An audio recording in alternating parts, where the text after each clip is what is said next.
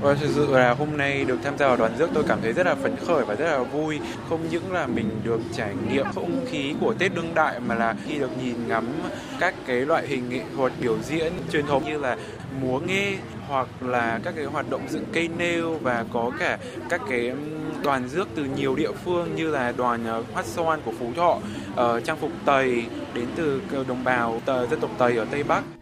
Hôm nay thì em có tham gia là nghi lễ là cây nêu thì em có được tìm hiểu là rất sâu sắc về những cái giá trị văn hóa ngày xưa. Ví dụ như là mộc bản cà gỗ này, hay là viết câu đối dân ta phải biết sử ta, thì em lại cảm thấy là nó là những cái giá trị cốt lõi nhất của dân tộc mình mà mình cần phải lưu giữ và phát huy.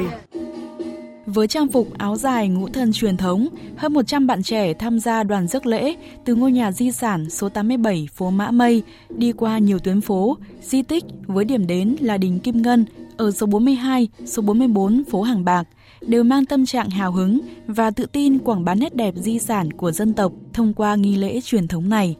Khác với những năm trước, các nghi lễ trang trọng như dâng lễ cửa đình, lễ cao ép thành hoàng, lễ dựng cây nêu được chính các bạn trẻ thực hiện thay vì lâu nay do các thành viên lớn tuổi trong câu lạc bộ Đình Làng Việt chủ trì. Ông Nguyễn Đức Bình, chủ nhiệm câu lạc bộ Đình Làng Việt cho biết, đây chính là điểm mới trong chương trình Tết Việt Tết phố năm nay. À, năm nay thì chúng tôi uh, hoàn toàn sử dụng những các bạn trẻ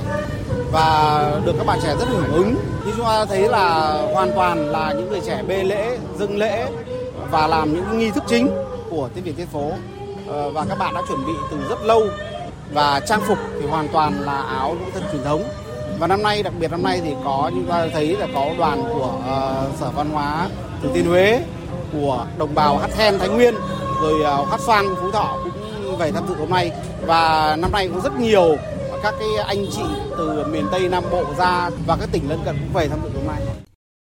theo bà Trần Thị Thúy Lan, Phó ban Quản lý Hồ Hoàn Kiếm và Phố Cổ Hà Nội, việc phòng dựng các nghi lễ truyền thống trong ngày Tết cổ truyền không những quảng bá nét đẹp văn hóa của người Việt đến du khách trong và ngoài nước, mà còn giúp các bạn trẻ có nhiều cơ hội tìm hiểu những giá trị quý giá của dân tộc. Thì đây là hoạt động năm thứ năm mà chúng tôi phối hợp với nhóm câu lạc bộ Đình Làng Việt để tổ chức và mong muốn của mỗi cái Tết Việt là chúng tôi làm sao bảo tồn được những cái giá trị di sản văn hóa phi vật thể của cha ông và cũng muốn là để lan tỏa được nhiều đến với cả cộng đồng, đặc biệt là với giới trẻ để mọi người cũng có được cái ý thức để cùng chung tay bảo tồn những cái giá trị di sản văn hóa này.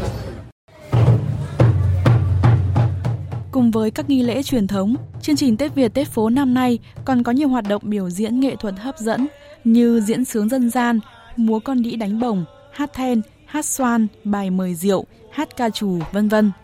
Tham gia biểu diễn tại chương trình Tết Việt Tết phố, nghệ nhân ưu tú Nguyễn Thị Thu Hằng, chủ nhiệm câu lạc bộ nghệ thuật dân gian truyền thống của thành phố Hải Phòng và bạn Lương Xuân Toàn, nhóm nghệ thuật múa chống bồng làng Triều Khúc, Hà Nội cho biết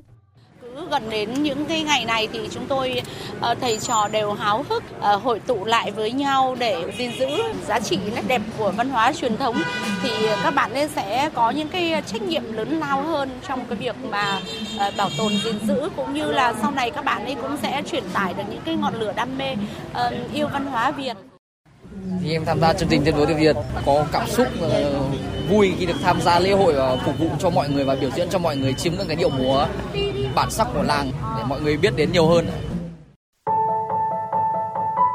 Từ nay đến ngày 28 tháng 2 năm 2024, chương trình Tết Việt Tết phố giới thiệu đến công chúng nhiều trải nghiệm hấp dẫn trong ngày Tết cổ truyền như không gian Tết truyền thống vùng đồng bằng Bắc Bộ qua nếp nhà xưa, biểu diễn âm nhạc truyền thống tại Trung tâm Giao lưu Văn hóa phố cổ Hà Nội 50 Đào Duy Từ, tổ chức gói và luộc bánh trưng tại ngôi nhà di sản 87 Mã Mây, nghệ nhân và thợ thủ công của các làng nghề ở Hà Nội giới thiệu các sản phẩm dân gian truyền thống tại không gian bích họa phố Phùng Hưng, Hà Nội, vân vân.